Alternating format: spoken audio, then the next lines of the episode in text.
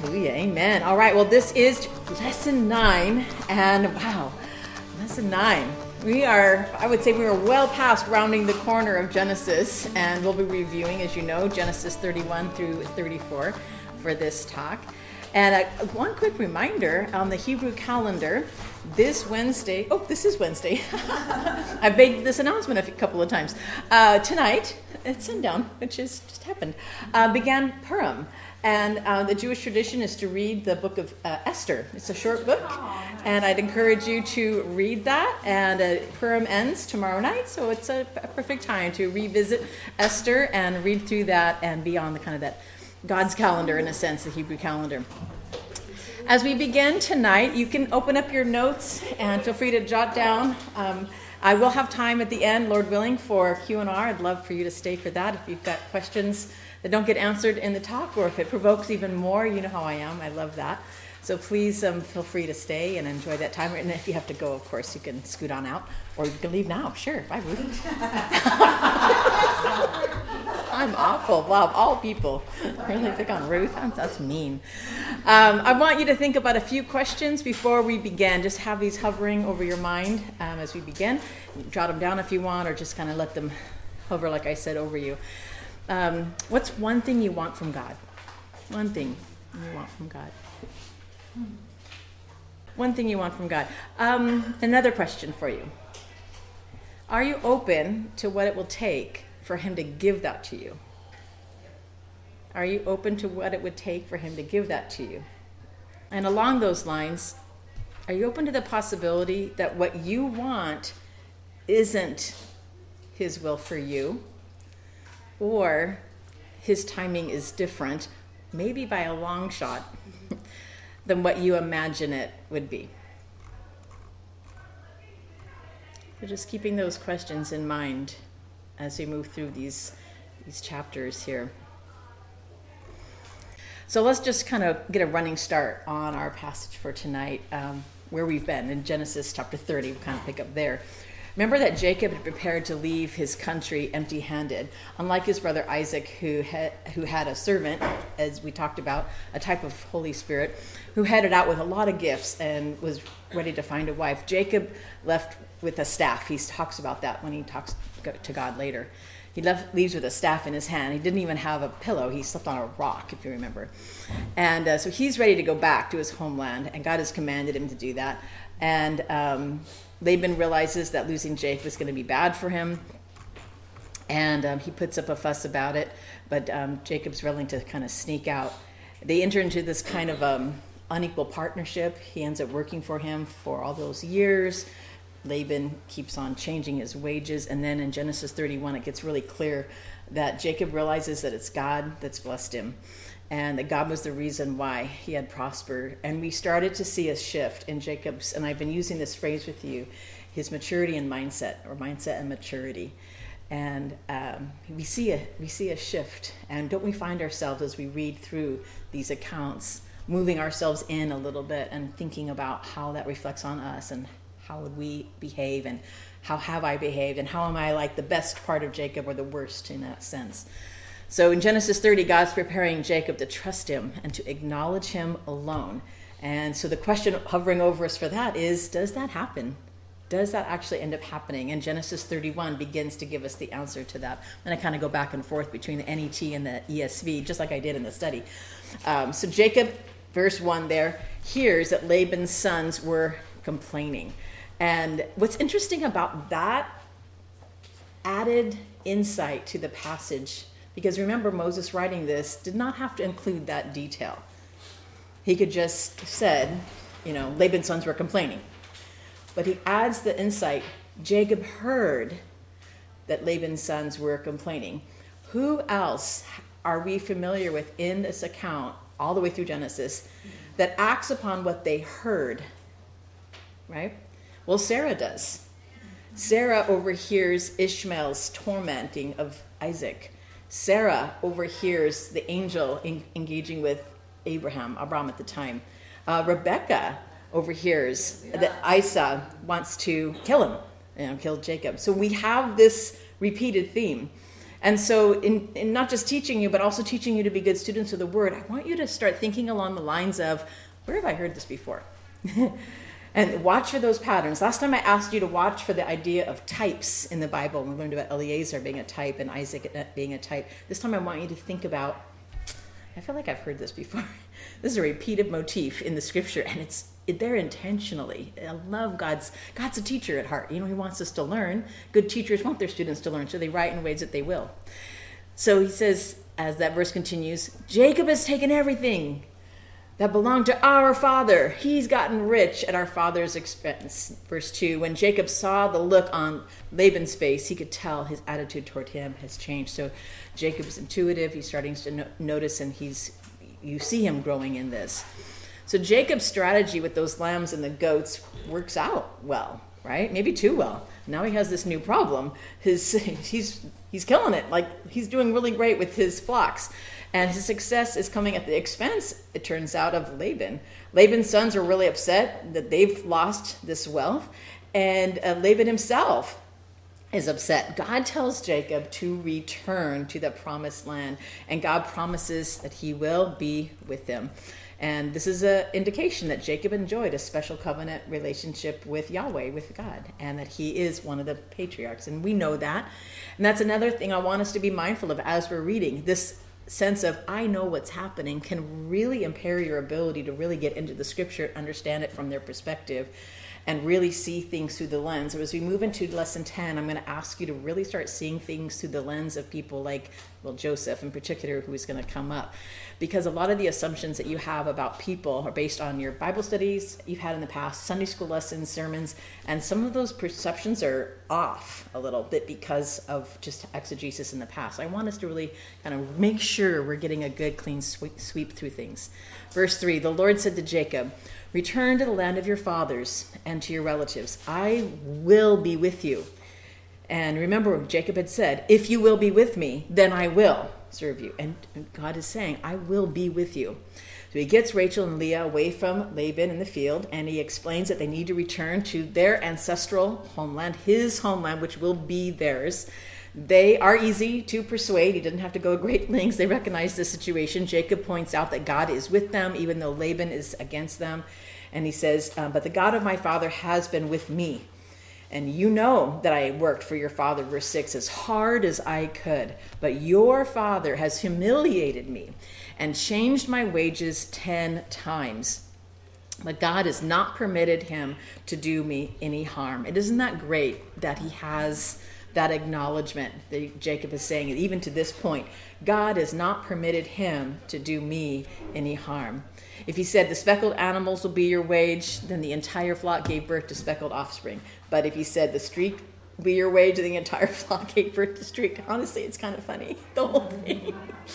So I find I found this whole account so humorous because it's so Jacob and it's really God, like as if the stripped down plants are really doing any of this. And God makes that clear in a minute. Verse 9, in this way, God has snatched away your father's livestock and has given them to me. And then Jacob has his own Hineni moment. Remember that word Hineni? We, we learned a few lessons, a couple lessons back Verse 10 Once during breeding season, I saw in a dream that the male goats mating with the flock were streaked, speckled, and spotted. In the dream, the angel of God said to me, Jacob, Here I am. Hineni, I replied. Then he said, Observe all the male goats mating with the flock are streaked, speckled, or spotted, for I have observed all that Laban has done to you. Listen, there is, is a very high likelihood in this room right now that you are under some level of pressure, difficulty because of the person you're working with or for in your life.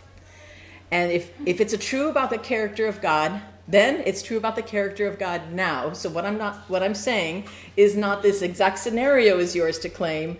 I'm saying the character of God is yours to go back on, and this is a character of God that we want to move in on. I have observed all that Laban has done to you. Do you not think, do you not think that right now in your life God has observed all that so and so has done to you? that God could take up your cause at any moment. And the fact that He is or isn't is in God's timing. And are you okay with that? Right? I am the God of Bethel, where you anointed the sacred stone and made a vow to me.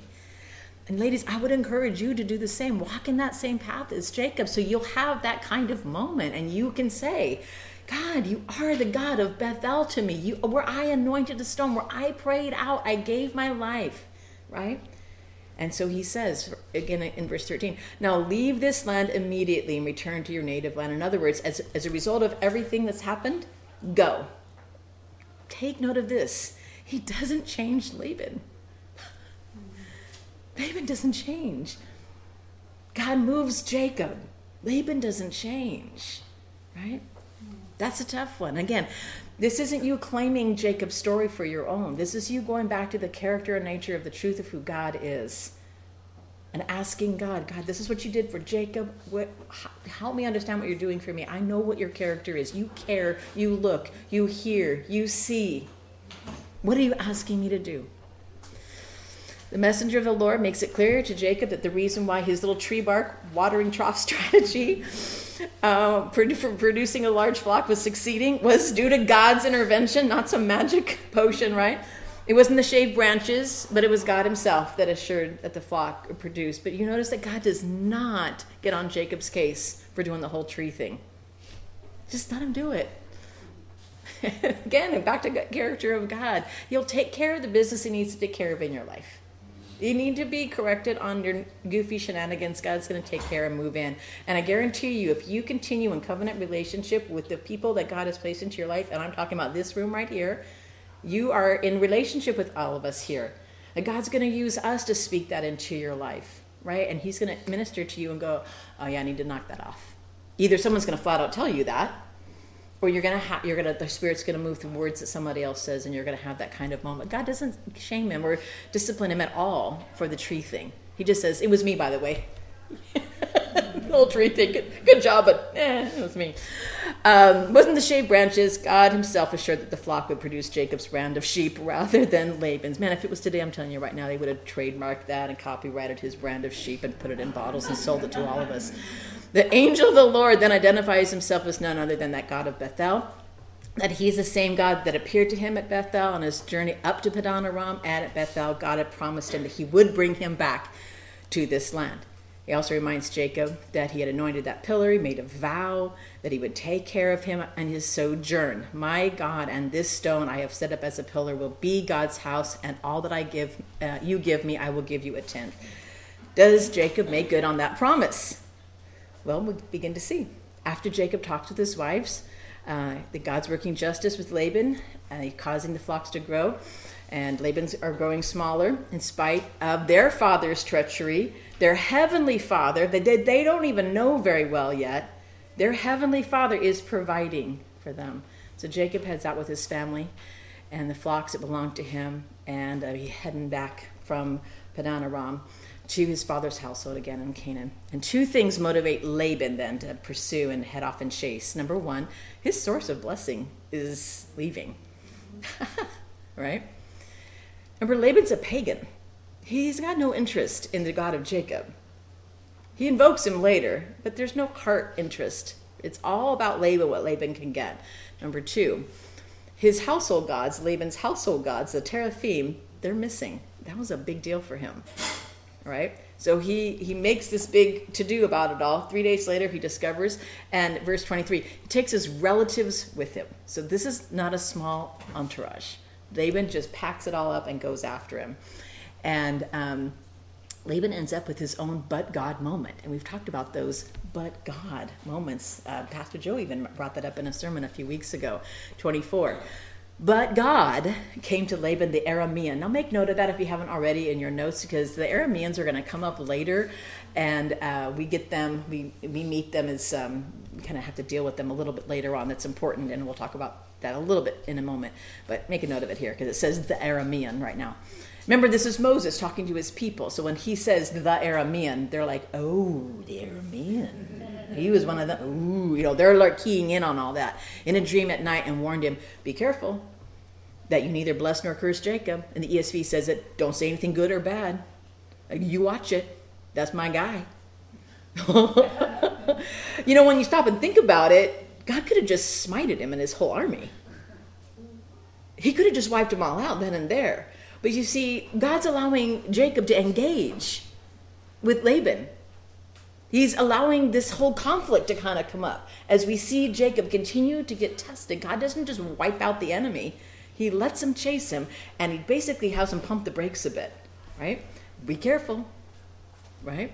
Jacob, Laban overtakes Jacob. Jacob pitched his tent in the hill country of Gilead. Laban and his relatives set up camp there too. What have you done? And Laban goes off on him and lets him have it. You didn't let me say goodbye to my grandkids. He's like trying to make him all tear jerky about the whole thing. And like, really? He's just like, where's my gods? Where's my gods? That's what he's looking for, not my little kids, right? I have the power to do you harm, you know, me and my relatives and the in the background. But the God of your father told me last night, be careful, don't bless or curse. So Laban brings this up, like saying, hey, I would take you out, but you know, you're God. now I understand that you have gone away because you long desperately for your father's house. Why did you steal my gods? Is his question. He asks, why? Why did he leave without telling him?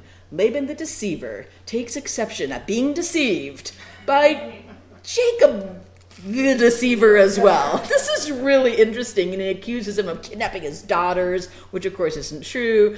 He couldn't say goodbye to his grandkids, which is a little bit melodramatic, and the stealing of the gods is really the you know kind of the issue there, and, and basically taking him a source of income. So Jacob makes this interesting rash vow right here. He has no idea that Rachel has taken the gods and um, he take oh who's ever done this? Um, they shall not live. He's going to put her to death and doesn't even know that it's her. And this really puts rachel at, at serious risk. So for us again we're the omniscient reader. We know what's happening in a sense. We know oh dang rachel took the gods and as we're just reading it for the first time. So um, he confronts and um, puts Rachel ends up at risk because Jacob says whoever's you know done this is going to die. But what's the significance of those idols anyway? Like, why did she even steal them? What was up with that? How is that important? Couple principles to keep in mind on this. Number one, the Bible doesn't tell us. We don't know why. So let's have some fun thinking about it, but let's, like I've said, not build a church on top of the uh, answer we think we came up with. Uh, if you look in uh, five commentaries, you're going to come up with about 10 different opinions about this. Um, later on in this lesson that you're going to read in, in coming up 10 you're going to get a little bit of an answer that'll be fun. Scripture does interpret scripture. And so actually when i was writing out the questions for you to engage with i almost had you go to that one but i'm like oh, i'm going to wait to chapter 10 you guys can find it on your own before then but it's there chapter 35 it'll come up. Number one principle to remember uh, stealing's wrong she stole. So that's wrong. She shouldn't have done that. Number two gods are useless. They're useless. Uh, number three it's a sign of her hanging on to the past. That's useless also Number four, it's petty because if she's trying to get back at her father, that's petty. She's being petty.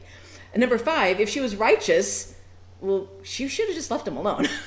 she didn't want anything to do with the little gods. If she was doing it out of righteous motives, then she should have left him alone, or she should have destroyed them in some way. So we'll, we'll come back to that a bit at, at the end, but I just want to put that out there first. So Jacob's super confident that no one has stolen anything, but we all know better as the reader. Jacob, uh, Laban starts looking through the tents, and the tension builds and he finally gets over to Rachel's tent, but Rachel's very clever and she sits on the saddle, the big camel saddle, and uh, the the idols are underneath that. She says, "I'm on my period," which is interesting because uh, that means that she is ritually unclean. The saddle's ritually unclean, and now she's desecrated those little gods under there. So, okay, so even in pagan understanding, a woman menstruating is ritually unclean, and so even um, from a pagan perspective, her doing what she did just desecrated the whole thing. All right, so there's a, there's another thought for you to hold on to. But that's an actual like that's actually what happens right there.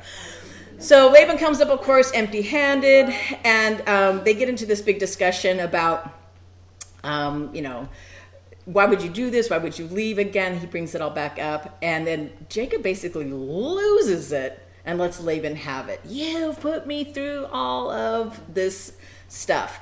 And um, he moves on in this whole, you know, the God of my, uh, God of Abraham. And he says this interesting phrasing here. He says, um, Jacob becomes angry, berated Laban. Jacob says to Laban, What is my offense? What is my sin? You've hotly pursued me. For you have felt through all my goods. What have you found in all your household goods? Set here before my kinsmen. And he says, verse 47 If the God of my father, the God of Abraham, and the fear of Isaac. What's interesting about this is this is Jacob naming God. This is a very unique position. It's the only time it's used in the Bible, and Jacob names God, and he names him fear of Isaac. It's a type of a naming of God. Uh, it's something that we wouldn't, we talk about fear God, but he's saying the name of God itself is fear, like fear of Isaac. So instead of God, he substitutes the word fear. It's that important to him. So he says, The fear of Isaac had not been on my side, surely. He's not saying, I feared Isaac. Yes? What verse is that? Um, we're in verse 42. 42. said If the God of my, I'm sorry, if the God of my father, the God of Abraham, and the fear of Isaac had not been on my side. He's not saying he fears Isaac. He's saying the God of Isaac, and he substitutes the word fear there. Okay? So God saw my affliction and the labor of my hands and rebuked you last night. And so he they end up with this treaty, and that's very important. That comes up later on in the account, again because Jake, uh, Laban's an Aramean, and they end up with this treaty. They make an agreement. They sacrifice. Jacob sacrifices to God. Um, Laban names him after a, a, pagan god. Jacob redirects and names it after um, something Hebrew and, and godly and um, watchtower Mizpah means and he says the lord watch between you and me when we were out of each other's sight basically he puts this tower and he says you don't go on this side of it i don't go on that side of it this is the end of the this is the end of the line quite literally in a sense right there so um, he heads out and laban heads his back back up to home and jacob um, heads on his way as well. Verse chapter 32 jacob went on his way and the angels of god met him. This is really significant um, because the reality is, and what Jacob doesn't seem to understand, and I honestly neither do we, is that the angels of God are always around us. Ephesians makes it very clear. We wrestle not against flesh and blood. We live in a spiritual world, and there's a spiritual dimension. And so God make, allows him to see the angels that are with him in the opening of chapter 32. Jacob went on his way, and the angels of God met him. And when Jacob saw them, he said, This is God's camp. And he has this epiphany, this aha moment, and he names that place Mahanaim, two camps. And there's layers of meaning the camp of the angels and my camp, um, the camp that Laban heads off, and my camp here. But he makes this splitting moment right here of this Mahanaim, um, this place where the angels have been revealed to him. And it, in verse 3, it says, and this is also another play on words, it says, uh, Jacob sent messengers before him. The Hebrew word for messenger is the same word for angel. And so when Jacob went on his way and the angels or the messengers of God met him, Jacob initiates messengers and sends them. And this is Jacob's, again, sign of improving mindset and maturity because he's aware now of the angels around him and something triggers an interest in him to he's already taken care of his issues with Laban, but he's got something heavy hanging over him, and that's with Esau. And if he's going to continue on into his father's land, he's going to be with Isaac, um, who Esau and Isaac they loved each other, and um, he's going to have to deal with that. And he doesn't need to. There's nothing indicating that he's been commanded by God to, but he does. And so, initiated by this angel of God moment being there, he sends off angels in a sense. He sends off messengers to initiate this reunion. And what this is, is him risking when he didn't need to risk a reconciliation with Esau. It's just hanging over him and needs to tighten up some things and um, wrap this all up. So he does. And he knows where his brother is. Esau is in Seir, the country of Edom. As you go into this next chapter, we're going to get an entire chapter all about, or next lesson, you're going to get an entire chapter all about Esau. And you're going to see Esau and Edom uh, switch back and forth. They're interchangeable. And he instructs his people, he sends off, he says, Thus you shall say to my lord Esau, Thus says your servant Jacob, I have sojourned with Laban, stayed with him now. I have oxen, donkeys, flocks, male servants, female servants. I've sent to tell my Lord in order that I may find favor in your sight. So Jacob basically sends off his messengers to tell his brother, um, I have been blessed by God. Things are well with me. And it's like, are, are things well with us? how are we doing? And um, so he sends them off, and it's quite a distance. He gets them to go head on down there, and they come back. And I'm sure Jacob is waiting and eager to hear back, and he uh, sees them coming. And as they approach, he says, "They say, we went to your brother Esau." He's like, "Cool, good, we met him. He's coming to meet you. Interesting." And he has 400 men. Oh, dang. okay. So that triggers his fear. He's really upset. He's fearful. 400 men isn't the same as what Jacob's message was animals. I got all this blessing. He's, he has an army. Remember, the last army we're familiar with is only 318 men, and it was Abraham who went out and took care of business. And now he's got Esau, and he's got 400 men.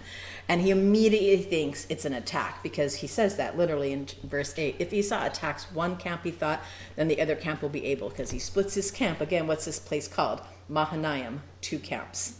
And so he's got this angel camp and then him, and then this camp of Laban behind him, and then him, and then the camp of Esau ahead of him, and then him. And now he splits his own camp into two camps. And Jacob prayed, Oh, God of my father Abraham.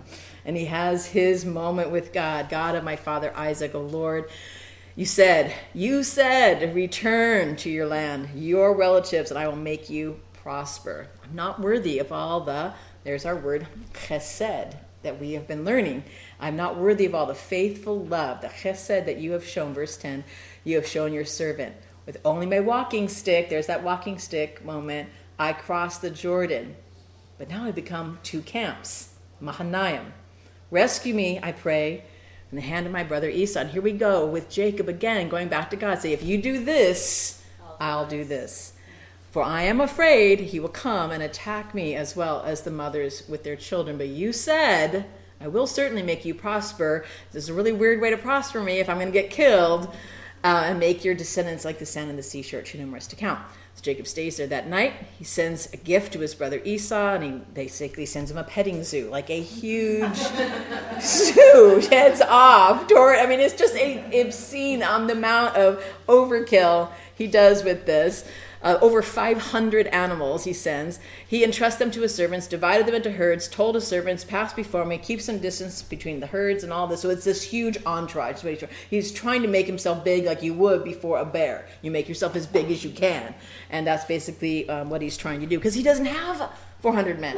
He doesn't have an army. He's got his wives and little kids and a petting zoo, basically. So he says to head on out. My brother meets you to whom you belong, where are you going, um, whose herds are you driving, tell them they're from me, and that this is a this is a gift that he, he's sending. And um, he also gave instructions to the second and the third servant. So he's got this whole little entourage staged out here. And he says in verse 20, You must also say, in fact, your servant Jacob is behind us. Jacob thought, I will first appease him by sending a gift ahead of me, and then I'll meet him. Perhaps he'll accept me.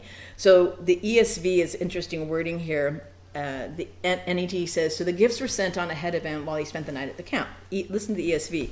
So the present passed on ahead of him. It's just a great wording because of the nuance of, in English, how we hear present with a gift and also the present moment, and past moving forward and also the past. It's just a really, I just thought it was a brilliant way to translate it. Um, so the present passed on ahead of him, and he himself stayed that night at the camp. And you know, Ricky has some explaining, or Lucy has explaining to do, and uh, Jacob got some thinking to do. So he is there in verse 22, and his camp is split, and he is he's in this very tenuous moment. Is God going to answer my prayer the way I want it to be answered and give me the victory in my way? Um, because you have to remember in your mind, God promised Abraham he would have multiple generations, and Abraham got one kid out of the deal. One. God promised Isaac the exact same promise, and Isaac got two. Okay? God promised Jacob the same promise, and Jacob's got a bunch. He's like, you know, okay, 11, it's not bad. It's not 400 and they're not all men and they're little kids a lot a couple of them and one girl we're going to get to her later as well so he this is not this isn't looking like this is a big a fair match So Jacob has some thinking to do in this moment. And I want to ask you this question right now before we move into this amazing passage. How many of you can go back to a moment of your life and know that was my big moment? That's when things shifted in my mind. That's when I made a made a difference about how I thought about God, how I related to him. That's when things changed for me. Jacob's going to have that moment.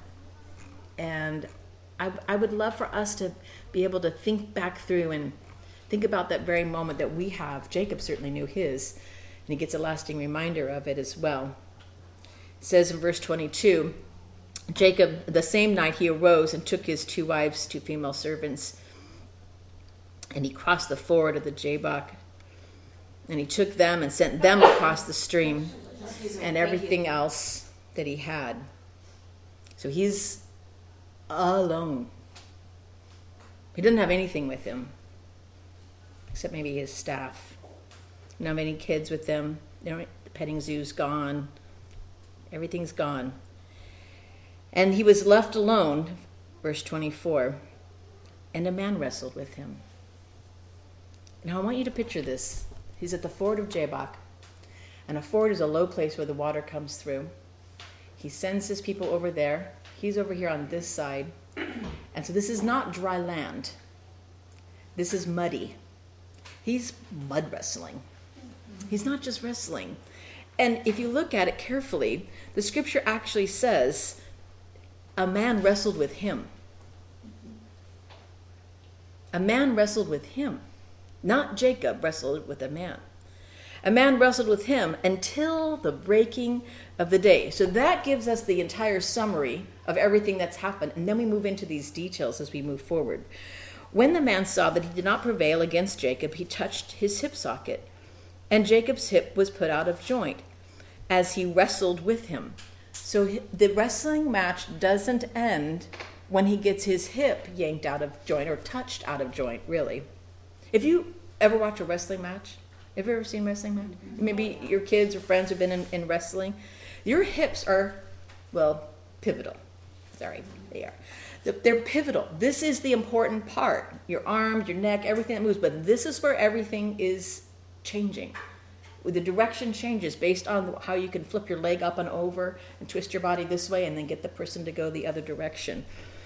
And so this man that we know of at, at this moment here is wrestling with him, and he touches his hip socket, and he continues to wrestle with a hip out of joint, barely able to fling his leg then around him. And then he said, Let me go. And we break into Bohemian Rhapsody. I will not let you go.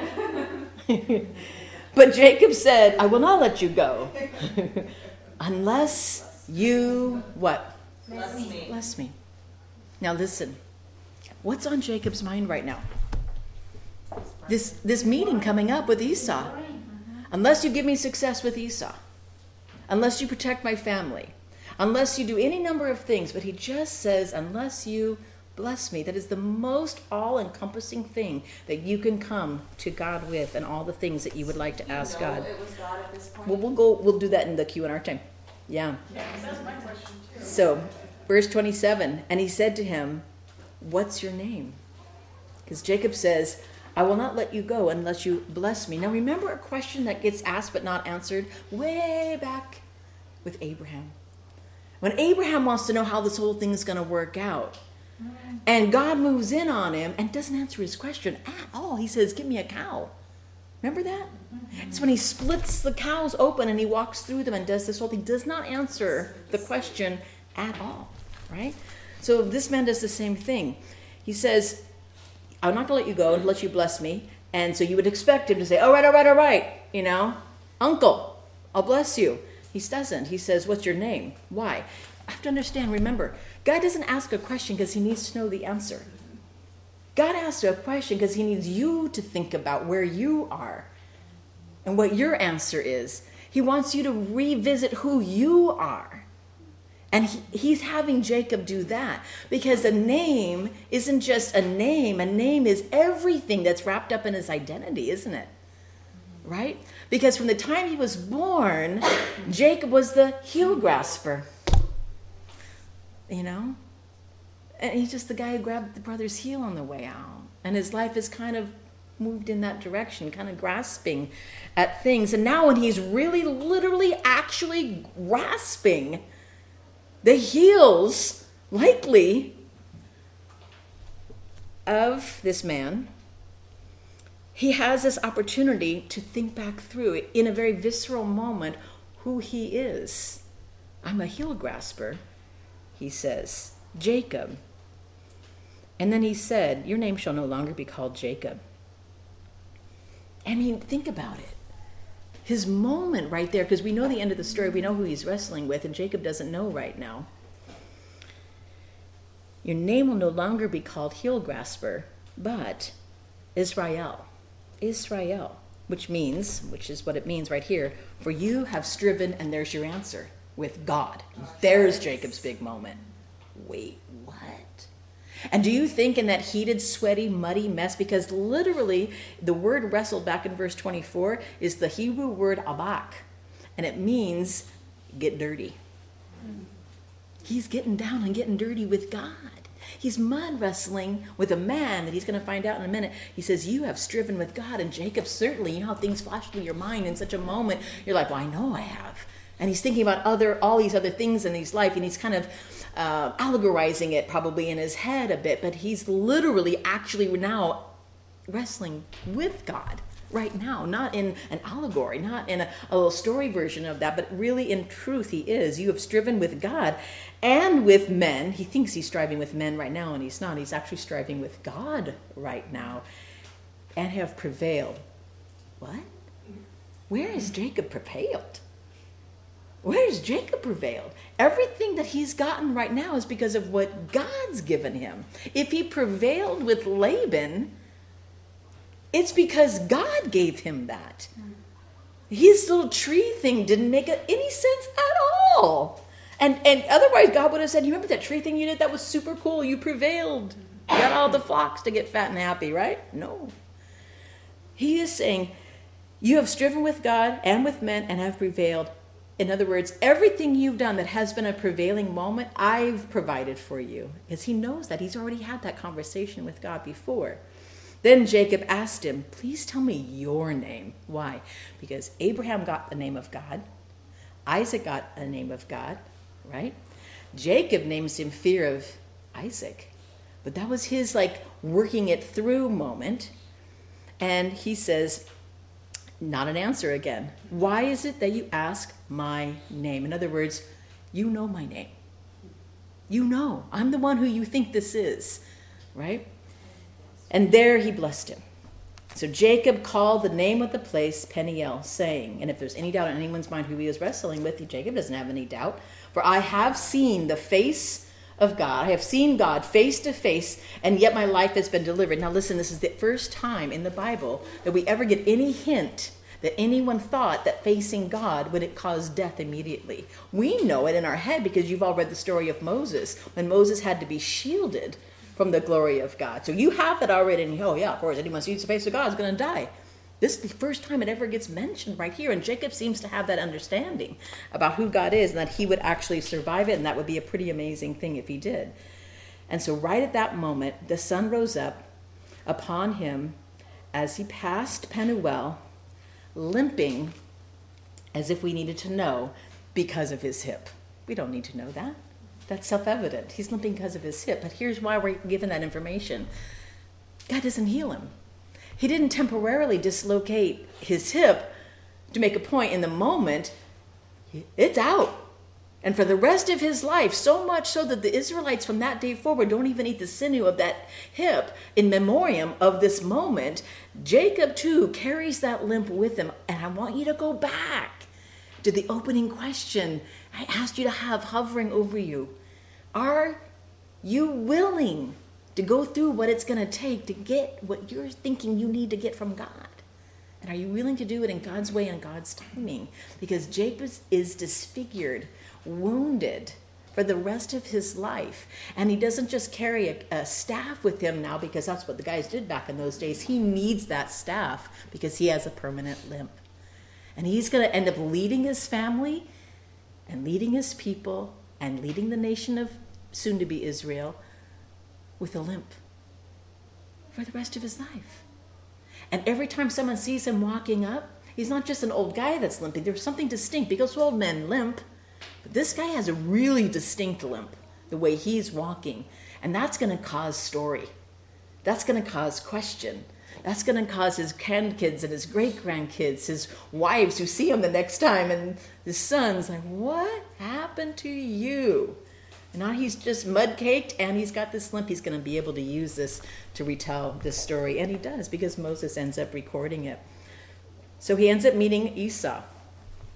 Jacob lifted up his eyes. He's right there in this moment, maybe even caked with mud. There's no showers, right? He, he might have flopped himself over into the Jabbok and rinsed off a bit, but this is a man as a mess. And watch what happens as he approaches. He, behold, Esau's coming, and 400 men, the scripture says. He says, um, he divides the children, Leah, Rachel, two female servants. He puts the servants and the children in the front, and and they're you know how you know how things are when you're traveling with kids. Why do we have to do this? And when do we have to go? And why are we dividing up like this? And he's like, I have got a limp at this point. Just do what I said, right? And he splits everybody up and still worried about the whole scenario. But Jacob himself went on ahead of them. What was the original plan? They were ahead, and he was going to trail in the back. But what happens now? He's up front, right? Jacob himself went on ahead, and he bowed toward the ground seven times as he approached his brother. Now, if you are watching Esau come at you, and you've got Esau's got 400 men behind him, I'm telling you, you would feel that because this isn't just 400 guys walking. This is their their entourage too. Their beasts of burden that they're carrying with them. That ground would rumble. Besides, these are big, burly men. Esau's not going to be gathering a bunch of wimpy guys with him. He's got 400 men, and Esau himself is quite a guy. And so he's got his 400 also quite a guys with him. So Jacob himself goes on ahead of them. Mindset and maturity, we see the change taking place. And he bowed, which would have been the right thing to do once to show humility, servitude, openness, custom of bowing like that one time would have been good. But now he's got a hip out of socket. He's got this really crazy limp thing going on with him. And so the fact that he doesn't just bow once, because that would have been painful, he's still muddy. He's still limping and sore and raw, and he probably hasn't learned how to compensate yet for that, like we all do when we have a limp. He bows another time. And that's got to be painful. Ooh, he's going to feel it going all the way down and all the way back up, number two. And he keeps on walking. Cane or staff, three. Limp, limp, cane, staff, four, five, six, seven times. Seven times. Remember, perfection. Jacob approaches Esau with this limp and this pain in his hip, right? But Esau ran to him. No limp at all. Embraces him, hugs his neck, kisses him. They both weep. What's interesting, this is just a side note, you can go look it up later. I'm not going to dig in too much on this. But in the Hebrew, when you read and kissed him, when you read that portion right there, there are um, seven what's called like diacritical marks that appear over the Hebrew lettering there that aren't there. There's no way to make sense of that in the English. It wouldn't translate. So all your Bibles probably say something along the lines of just and kissed him. But if you read it in the Hebrew, it has seven diacritical marks, dot, dot, dot, dot, dot, over. Well, that's not how Hebrew is written at all. They don't put marks over things like that. And, um, and what that indicates is some kind of emotion that's trying to be conveyed, kind of like if when Shakespeare was writing his words, he would, he would add like the words the actors actually said or did, and then the emotion somehow maybe in parentheses around them. And so many uh, Hebrew sages, actually, in this point right here, think that this wasn't just a friendly kiss, but it was a tension, and he bit him. Because the actual Hebrew word can be translated bit. So, again, we're not going to go too much further into that, but feel free to go Google it and look it up. But it's very interesting. At the very least, just open up Bible Hub, find that verse, look at it in the Hebrew, and imagine my amazing screen that you can't see right now. Because it's all up there and all illustrated for you in little circles and moments. Oh, good times. God is so good. And Esau looked up, saw all the children. He says, "What's happening?" And and Jacob explains that God's been gracious and and um, how God's blessed him, and he go through this whole parlay back and forth. And Esau's like, "Come, you know, you come back with me." And Jacob's like, "No, I don't think I'll be. I'll be slower than you. You go on ahead." And t- and then he also has to convince him to take all this petting zoo with him. And this is actually a really important point because if Jacob, in terms of Jacob, in terms of the custom, doesn't get Esau to take all these gifts as as if they didn't never reconciled. So in the Eastern custom, he has to get him to take. So they go to this you know, moment of no, no, it's okay, don't need all that, and oh no, you really do, and they finally agree, and Esau does take that. So Esau says, you need to come back home with me, follow back, you know, down to Seir to my homeland, and Jacob's like, yeah, yeah, sure, I'm just gonna go a lot slower, you know, because this limp, and he gets to kind of play it for the very first time for a little bit of pity, you know how we all do when we had that limp. You're like, oh, I don't know if I can help you with your uh, moving. Uh, I don't have a big car, and plus I got this limp. He hired some youth group and pay him a pizza. So he's like, I can't do that. I'll, I'll catch up with you later holy lies. He doesn't catch up with him at all. And it's just this weird, like, Jacob moment. like, so close. Like, at least don't say you're going to go. Just say, nope, God told me to get over to Israel. Or not Israel yet, but God told me to get over to Canaan. And he doesn't. So we see Jacob being Jacob, basically, at the end. And then he has this really interesting moment at the end of chapter 33. He says, um, and Jacob came safely to the city of Shechem. Um, of course, he ditches um, Esau. And he, uh, this word safely translated in most of your translations is actually the word shalom, and it means peace. And so Jacob came in peace to the city of uh, Shechem. And uh, he gets there, and from the sons of Hamor, Shechem's father, he ends up buying um, this land for 100 pieces of, of money that he has.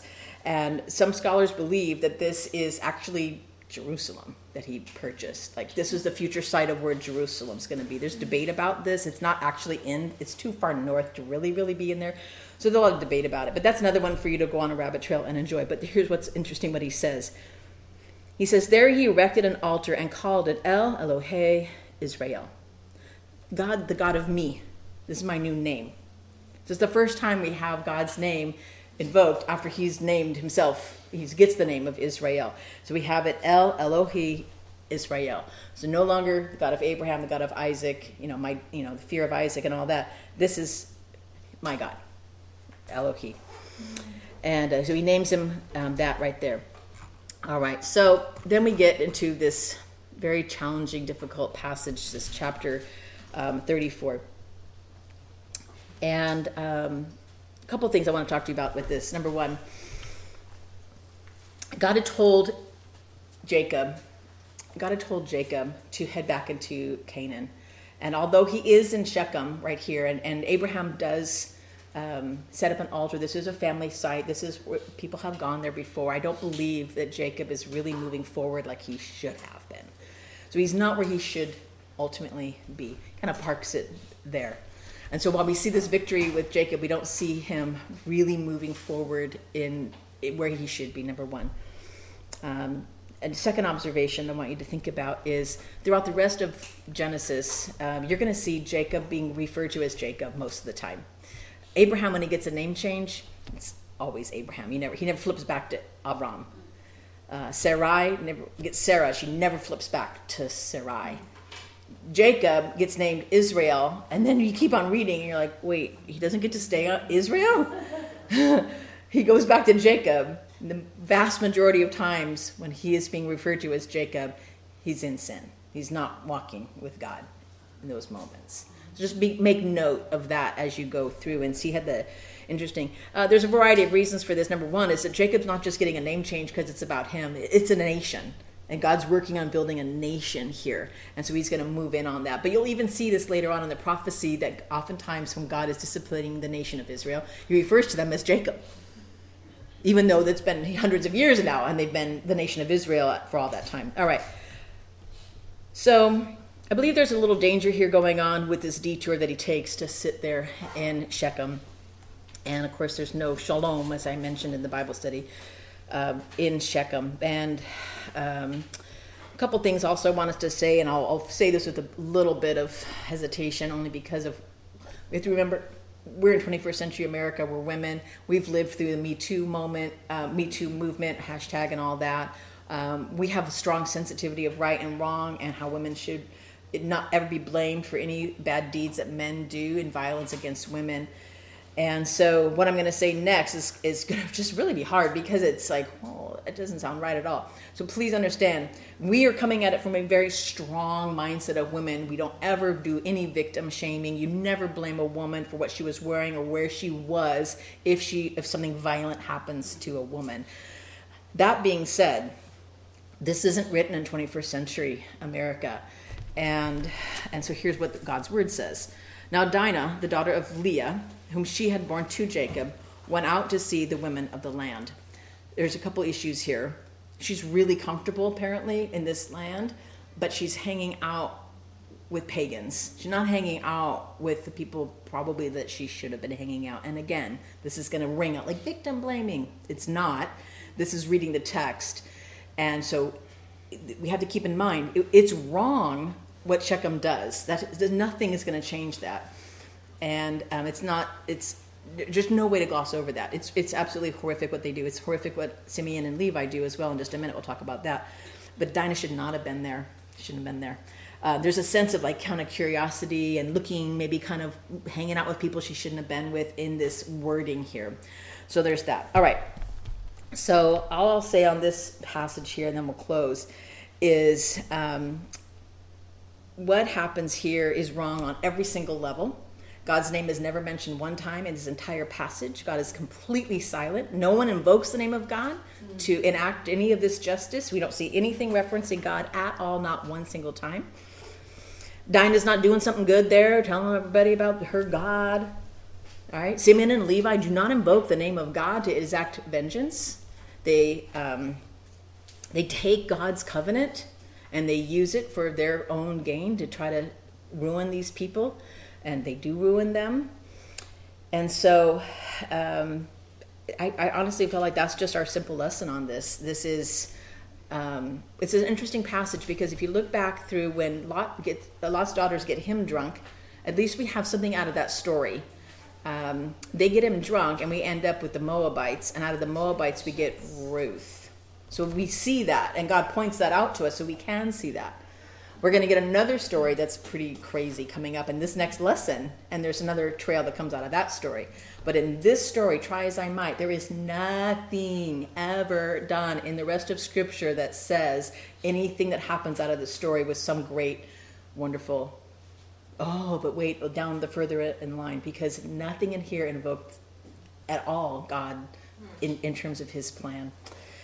And so they close, uh, this chapter closes with a rhetorical question, a question that does not need to have an answer because the answer is implied. They said, Simeon and Levi said, Should he treat our sister like a prostitute? No. They should not have treated their sister like a prostitute. So they ask a question that doesn't need to be answered, and that's the end of the conversation doesn't justify what they did. They were wrong in what they did. And they are so wrong in what they did. At the end of Genesis, we're going to find out exactly what happens to Simeon and Levi as a result. So God does judge them for this behavior. Mm. And again, that was one of those scripture interpret scripture. Should I go ahead and have you look at it? But I'm, I'm going to wait. You feel free to look at it if you want to, but it's there. I'm just not going to prompt you to go there. Um, so we, we take a look at these difficult passages and we re- recall, like I said at the opening of your um, my heart to yours. There's no there's no filtering. There's no like let's make everything look nice so we all the good Christian people come out looking great in the end. They just don't. They're horrible, hideous, awful people, and they're God's chosen people, and they're just not acting very chosen. And that should offer us two things. Number one, it should give us hope because I'm a train wreck as well. Mm-hmm. I've done hideous, horrible, unjust, unrighteous things, and I have claimed righteousness for doing it. Should he treat our sister like a prostitute? Mm-hmm. Well, no, but you shouldn't have slaughtered them for it. So don't justify your horrible behavior for that. So I'm that person too. And that sometimes God's just flat out silent. There's nothing. God does no there's no recompense for this at all in this moment. It doesn't happen until quite later. And the people who get really busted for it aren't the Shechem people. it's God's people. Those are the ones who bear the brunt of this. And God does bring the consequence upon them and their all their generations as a result of the sin. That happens in Genesis 49. So we'll have to wait uh, to get there. So I hope that going through um, a life story and passages like this just rings bells like crazy in your own mind and your own life and what God's allowing you uh, to deal with, and that you can be thankful that He's recorded His Word, even the really hard parts, the parts that you just can hardly wrap your mind around, and that you can be grateful and thankful for all that. And I hope you are, right? Amen. All right, let's thank God for our time. Thank you, God, once again for just your great love for us, recording your word, helping us to learn, understand it, giving us insight. And I pray, God, that as you uh, move in these women's lives, Lord, that they would continue to hunger and thirst after you, your word, your righteousness, and they would not just do their study, but they would dwell and let the word of Christ dwell in richly as well. Bless them as we head on out now in Jesus' name. And everyone said. Amen.